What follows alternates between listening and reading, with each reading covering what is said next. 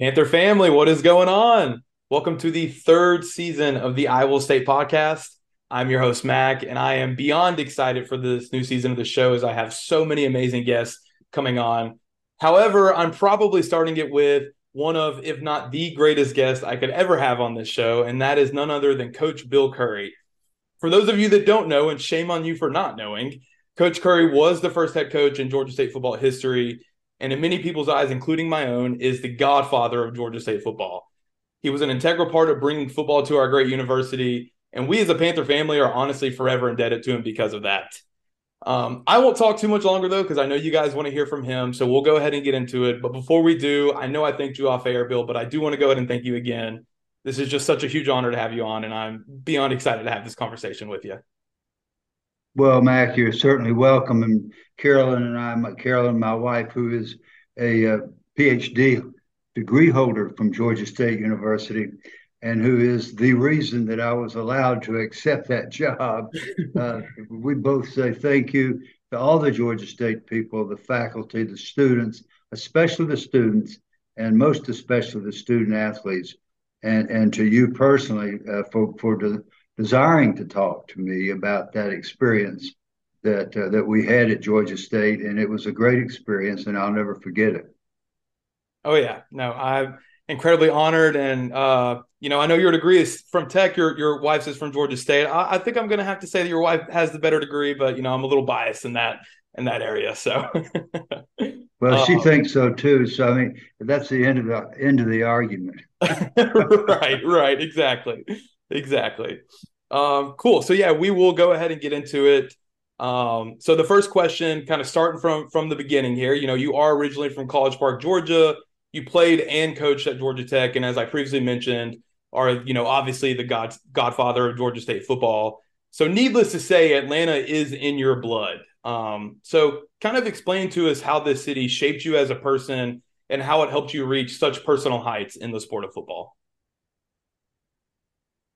Well, I noticed that when you were kind enough to send me a list of the questions you were going to ask, and that's a great courtesy, by the way.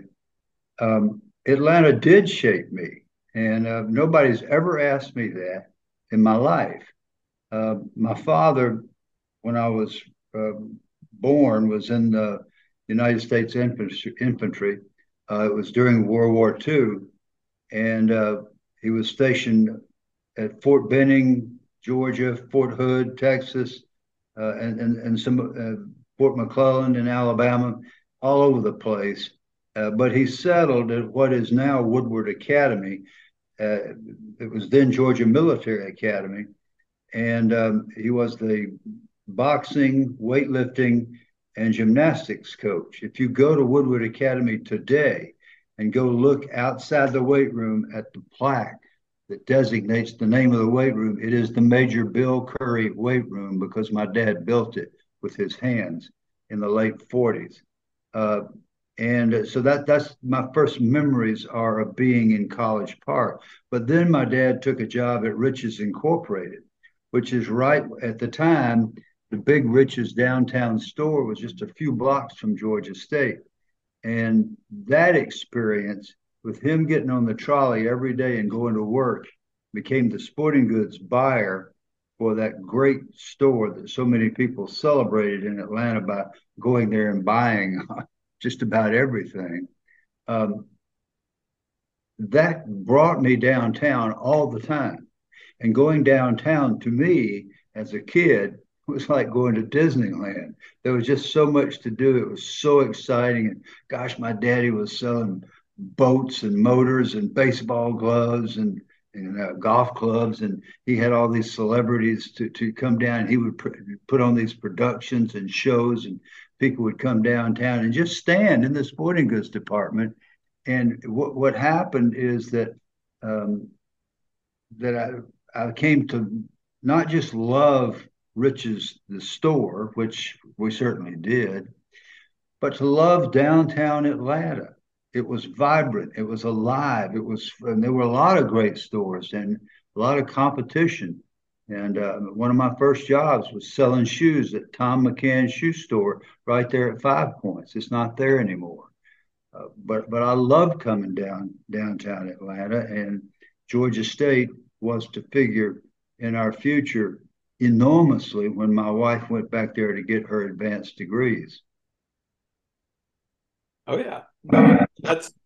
I'm sorry. Continue. Well, that I could go on, and I realized I was talking an awful long time, and you have a limited time frame here. But I could talk about coming to downtown Atlanta. I could tell stories about just that, things that happened, virtually all good things, by us having the capacity to come downtown and sort of having a base at Rich's Incorporated to go out to the Rialto Theater, to great movies, or Lowe's Grand, and some of those things that, and I mean, Gone with the Wind debuted at Lowe's Grand Theater. And people think it was the Fox Theater, but it wasn't. And once in a great while, we'd get to go to the Fox Theater, and that great organ would come up out of the floor. That was the most magic thing you could imagine as a little kid. So the reason I stopped is because I don't want to use up all our time talking about that question. I gotcha. Well, yeah, no, obviously, thank you for sharing that with me. And I would guessing part of your, youth coming to downtown Atlanta probably influenced you to go to Georgia Tech for your academics and your athletic career to further it. So yeah, no, that's really cool. And I obviously was not aware that your dad, owned that department store, and just incredible. So that's awesome. And I didn't say he owned the department store. I'm sorry. He worked at Rich's. He worked Mr. Rich and the Rich family, and the corporation owned the store. But they were wonderful people to work for, and we loved the family feeling in Rich's, and so did everybody else in Atlanta. But there were people that wouldn't buy anything anywhere else. So it was a kind of a family thing. But no, my father didn't own it. Okay, gotcha. I'm sorry, misheard that. So yeah, no, we'll move on to the next question. It has to do with a little bit more football. And I kind of get that's what you're getting at. Maybe the conversation needs to lean a little more towards that. So yeah, your playing career in the NFL was nothing short of prolific. For those of my listeners that may not know, you won multiple Super Bowls, NFL championships, multiple Pro Bowls, an all-pro player. You were also surrounded by some of the all-time greats in the sport, coached by Vince Lombardi and Don Shula, and, played under quarterbacks like Johnny Unitas and Bart Starr. So I can imagine those guys were constantly oozing with wisdom and knowledge of everything, not just football. So what were some of the bigger lessons that you learned from some of these guys that, were around you during your playing career? And how did you use that to kind of help you have your own successful coaching career? Another great question. And yes, those people you mentioned, each was a great human being and a great, how shall I say, a great leader in his category, whether he was a coach or a quarterback or what have you. But there were other great leaders that had an even bigger impact on me, because when I went to the Green Bay Packers, it was 1965, they had 20 rounds in the NFL draft. And I was the 20th selection of the Packers. I was the last guy taken. The Packers were already being called the greatest team in the history of pro sports. They had won 2 world championships, and they were just about to win 3 more in a row, 2 of which were Super Bowls, or called Super Bowls retroactively. But that was not my biggest problem. And Vince Lombardi was not anything like Bobby Dodd, my great college coach. I was lucky enough to have him for my college coach, but Vince Lombardi was not my biggest problem. My biggest problem is that I had never been in a huddle with an African American person. Think about that. Jim Crow laws were so horrible, and we've got some people that would love to bring them back right now, except in competitive sport. We didn't have a chance to play with guys that looked different from us. So I walk in that locker room, and Lombardi, yes, he had a very interesting personality. It was tough to work for, but he had great attributes as a coach.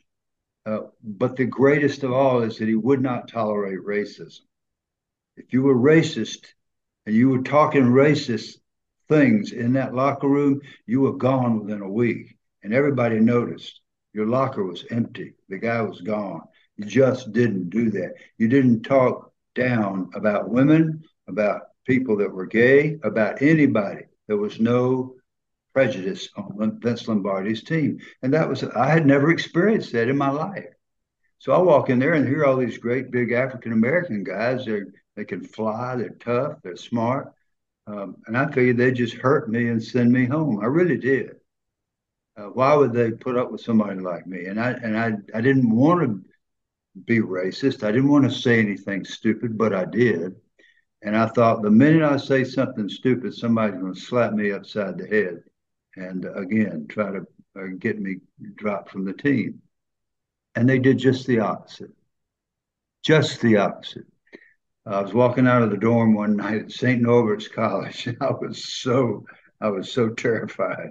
We were in West De Pere, Wisconsin, St. Norbert College. It's August and it's 43 degrees, and that ain't right. I mean, everything was strange and alien. And our defensive captain was the great Willie Davis from Grambling State University. He was working on his master's degree in business at the University of Chicago while being the captain of the greatest football team of all time. Think about that for a minute. So I'm walking out into the darkness, and this voice comes from behind me and says, "Bill." I thought it was God. I just sat down in the grass. But it was Willie Davis. He said, "I'd like to speak to you, young man." And I said, "Oh, no, he's going to tell me to get lost." That's not what he did. He said, "I've been watching you at practice, Bill, and I really like your effort. And I think you've got a chance to make our team. And I'm going to help you." I said, "You're going to help me?" He said, "Yeah." He said, "Well, Lombardi's screaming profanity in your face and spitting in your eye." And he did.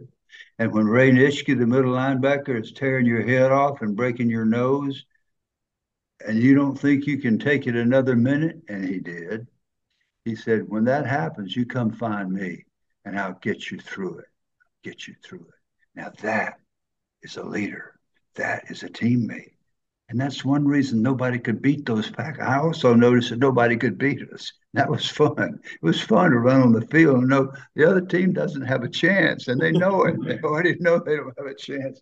And so those guys, what does that mean? That means that everybody that walks in that locker room who earns a spot on the team knows one thing for sure. I'm here because I belong here, because I earned it, not because of the color of my skin or who I voted for or what my religion is or where I came from.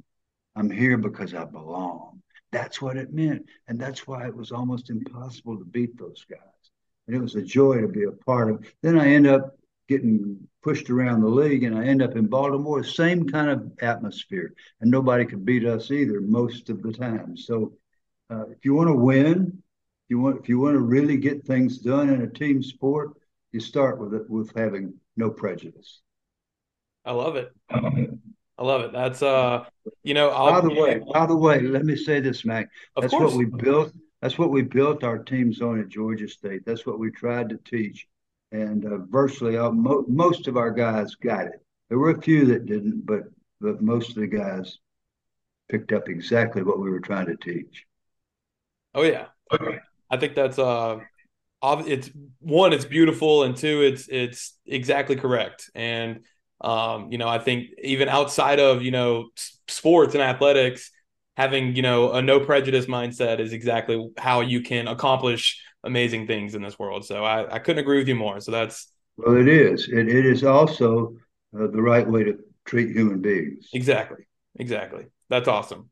I actually, as a huge football fan, I've watched a bunch of stuff on Lombardi and even read a book, and never realized he was actually that type of person. So that's very, very cool to hear. So thank you for sharing that, for sure.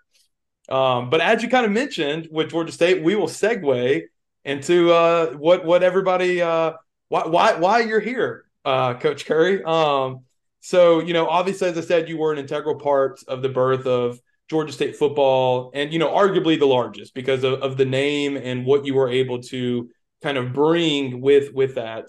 But I'm very curious, when did it start to become, you know, a reality, right? When did it start to become more clear that football at Georgia State University is something that could actually be done and be done at a high level?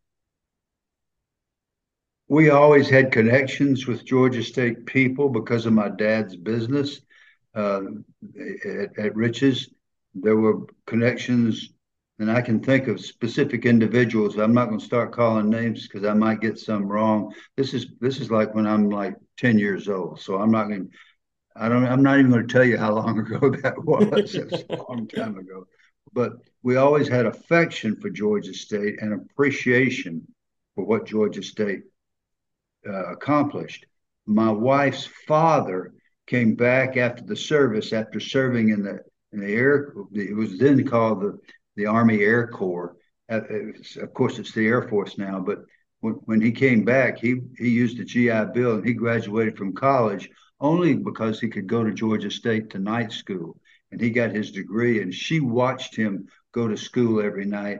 And when he would come home and study, she would do her studying. And she ended up being a great scholar, which she still is, by the way. And Georgia State had a big hand because when our children got to be school age, she wanted to go back and get her advanced degrees. And by the way, the reason I went to Georgia Tech in college was not the reason that you thought, because of downtown Atlanta. It's because it was the closest campus to Agnes Scott College. And guess who was going to be at Agnes Scott College? Yep. Carolyn Newton was going to be at Agnes Scott. So I wasn't going far from her. And she didn't know it yet, but she was going to marry me. And and we celebrated our 60th anniversary last December. But congratulations. She would not go back to school to get her advanced degrees until our kids got school age. Once they went to school, and she had several hours during the day that that they were in school, the only way she could do it was, she said she was going to go to Georgia State and major in 1040. And so we all said, well, Carolyn, what's 1040? What are you talking about? She said, what that means is I can take the children to school, drive to Georgia State, whatever the history graduate department is offering at 1040 a.m., that's what I take. And so she did that for 14 years. She never made a B. She was the outstanding student in the graduate history program, which, by the way, is a great program. And she earned her master's and her PhD only because of the existence of Georgia State University. So when I was approached with this job thing, I had promised her I would never take another coaching job. Promise. And I meant it. And I said, honey, you need to sit down. Something amazing has happened. And she said, well, what's that? And I said, well, it looks like I may have an opportunity to help start football at Georgia State and be the first head coach. She said, let's see here now. I don't have to move. She's moved 34 times. It's my school. These are her words.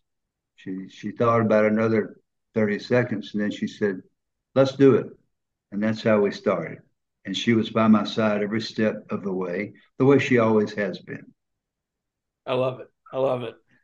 You know, as you were saying that, I was like, you know what? Maybe I need to get Carolyn on. Maybe I need to interview Carolyn next time. Oh, you'd love that. She'd be a great interview. Oh yeah, no, that's She's a lot smarter than I am. Hey, I could say that about my spouse as well. So I know the feeling. So that is incredible. You know, I have to say that's so funny that you're like, I'll never coach again. And I'm sure that was something that, you know, you guys kind of had to make that agreement on.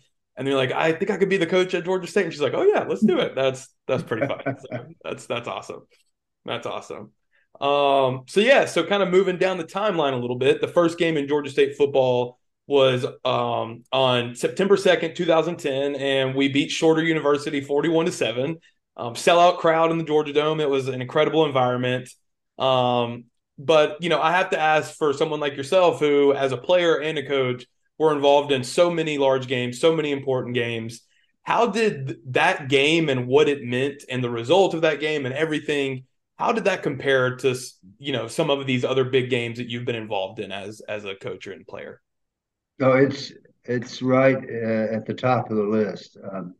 It's equal to Super Bowls, and that may sound strange when you think about all the preparation that a person has to do to be on a team and then get through the NFL schedule and earn the way to the Super Bowl. But for Georgia State, we didn't just throw the ball out there and start playing. We had from the middle of 2008 all the way through 2009, all the way around to September of 2010, that we were working and practicing, not just practicing football, but practicing how to working on how to build a locker room. We didn't have a practice field, and we certainly didn't have a game field, and we had all kinds of barriers that were thrown in our path. And I will never ever forget the greatness of the Georgia State students, a school where the president, Dr. Noah Langdale, who was a great football player himself at Alabama years before, Dr. Langdale used to say, "Georgia State will never have football. We don't need football." And God rest his soul, he was a good friend, but by golly, Georgia State has football now. And it's not because of Bill Curry, and it's not even because of that first round of players who came there, and every single one of them came as an act of faith. Yes, they deserve a lot of credit, but the whole student body got behind us. And that's the feeling I remember on that September 2nd night, 2010. I will never, ever forget that. I can get emotional just thinking about it, because that was not just a football game. Oh yeah, it was a cultural movement. You know, adding football to this university that, as you mentioned, you know, it's the students showed up. When I had interviewed someone previously about it, when they were talking about it bringing on, they mentioned that the students had to vote on whether or not they wanted like the athletic fees to be added to their tuition and whatnot. So, you know, the students did play a huge role in bringing football to Georgia State. So that's very, very true. It wasn't just a huge role. It was an absolutely essential role. I mean, we would not have been able to go purchase the land to start to build a practice field over there off of MLK unless the students voted to increase their athletic fee. No student body ever votes to increase their student athletic fee. Nobody does that, but the Georgia State young people did. And it just blew my mind. I am so grateful. And I wish we had played every game the way we played that night. My job was to get our guys to play like that all the time, and I didn't get that done. I wish I had. That's one of my big regrets, because we were good enough to win more games than we won. But that's a football discussion. Oh yeah. And hey, you know, that keeping that energy for an entire season. You know, I know as a coach you're going to say I should have done that for the players, but you know, it's kind of hard to keep that momentum going an entire season. So, but you know, it's still nonetheless an amazing season. We still finished at 6-6, you know, to end 500 with a first year program like that. I mean, I'm still incredibly proud of that result. So, so yeah, again, we'll move on here, kind of moving down the timeline a little bit. You announced your retirement from coaching right before the start of the 2012 season. You know, after putting 20 years into coaching, and as you mentioned before, already stopping and then telling Carolyn you're getting back into it. I can imagine it wasn't, you know, the easiest decision to make. But looking back, what would you say you are the most proud of for your time at Georgia State? And what do you feel like when you know, hang your hat on, what is it at the end of the day for Georgia State? Every single player, every single student athlete who came to be a part of our program, whether it was to be somebody that played on the team, or whether it was somebody that was going to work in the locker room or in the training room, because we had an awful lot of very important people who weren't going to ever catch a football or line up on the field or put shoulder pads on, that were critical to our program. The academic counselors that joined us, everybody pitched in, and I am so proud of each of them, and I'm so thrilled. And if you ask me the result that that excites me the most, it is that virtually all those guys on our team and the people, the ladies and the men that worked in our program that were students, all graduated. It wasn't 100%, but it was close. And I bugged them about it every time. And if I see one now, I'll ask him, did you graduate? I asked a guy yesterday, did you graduate? And he said, Coach, I wasn't on your team. I was just came around and lectured to your team. I said, oh, I thought you were one of our players. I want to make sure you graduated. He said, no, I was a teacher. So I was embarrassed that I didn't remember that. But I'm most proud of that. But I'm also the idea of Georgia State. I mean, it's one of the largest universities in the United States of America. More minority students graduate from Georgia State than any other university in America other than HBCU schools. That is incredible. And for Georgia State to be out there so that the public understands and knows that that we are in downtown Atlanta and we're alive, and for them to get a chance to go to a really beautiful stadium that now has Georgia State's name on it.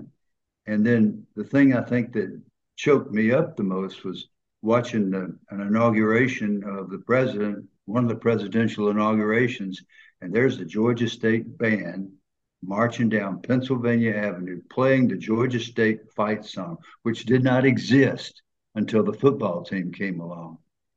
And here they were. I was so thrilled and just thought, well, by golly, we've made a difference. Oh, yeah. Oh, yeah. And I know, how it goes, you on your end, you're going to kind of downplay what level of importance you played in all of that for our great university. But I meant when I said us as a Panther family, we are truly forever indebted to you and your wife, Carolyn, as well, for being such advocates for Georgia State University. So can't ever thank you enough for that. So but we always will be. Oh, yeah. Oh, yeah. So, okay, Bill, we'll get you out of here on this one.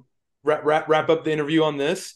Since your time at Georgia State and even before it, you have been an author, an educator, and a motivator, most notably covering football and your faith. Would you say it's more challenging delivering a pregame speech or speaking in front of thousands about life's trials and tribulations?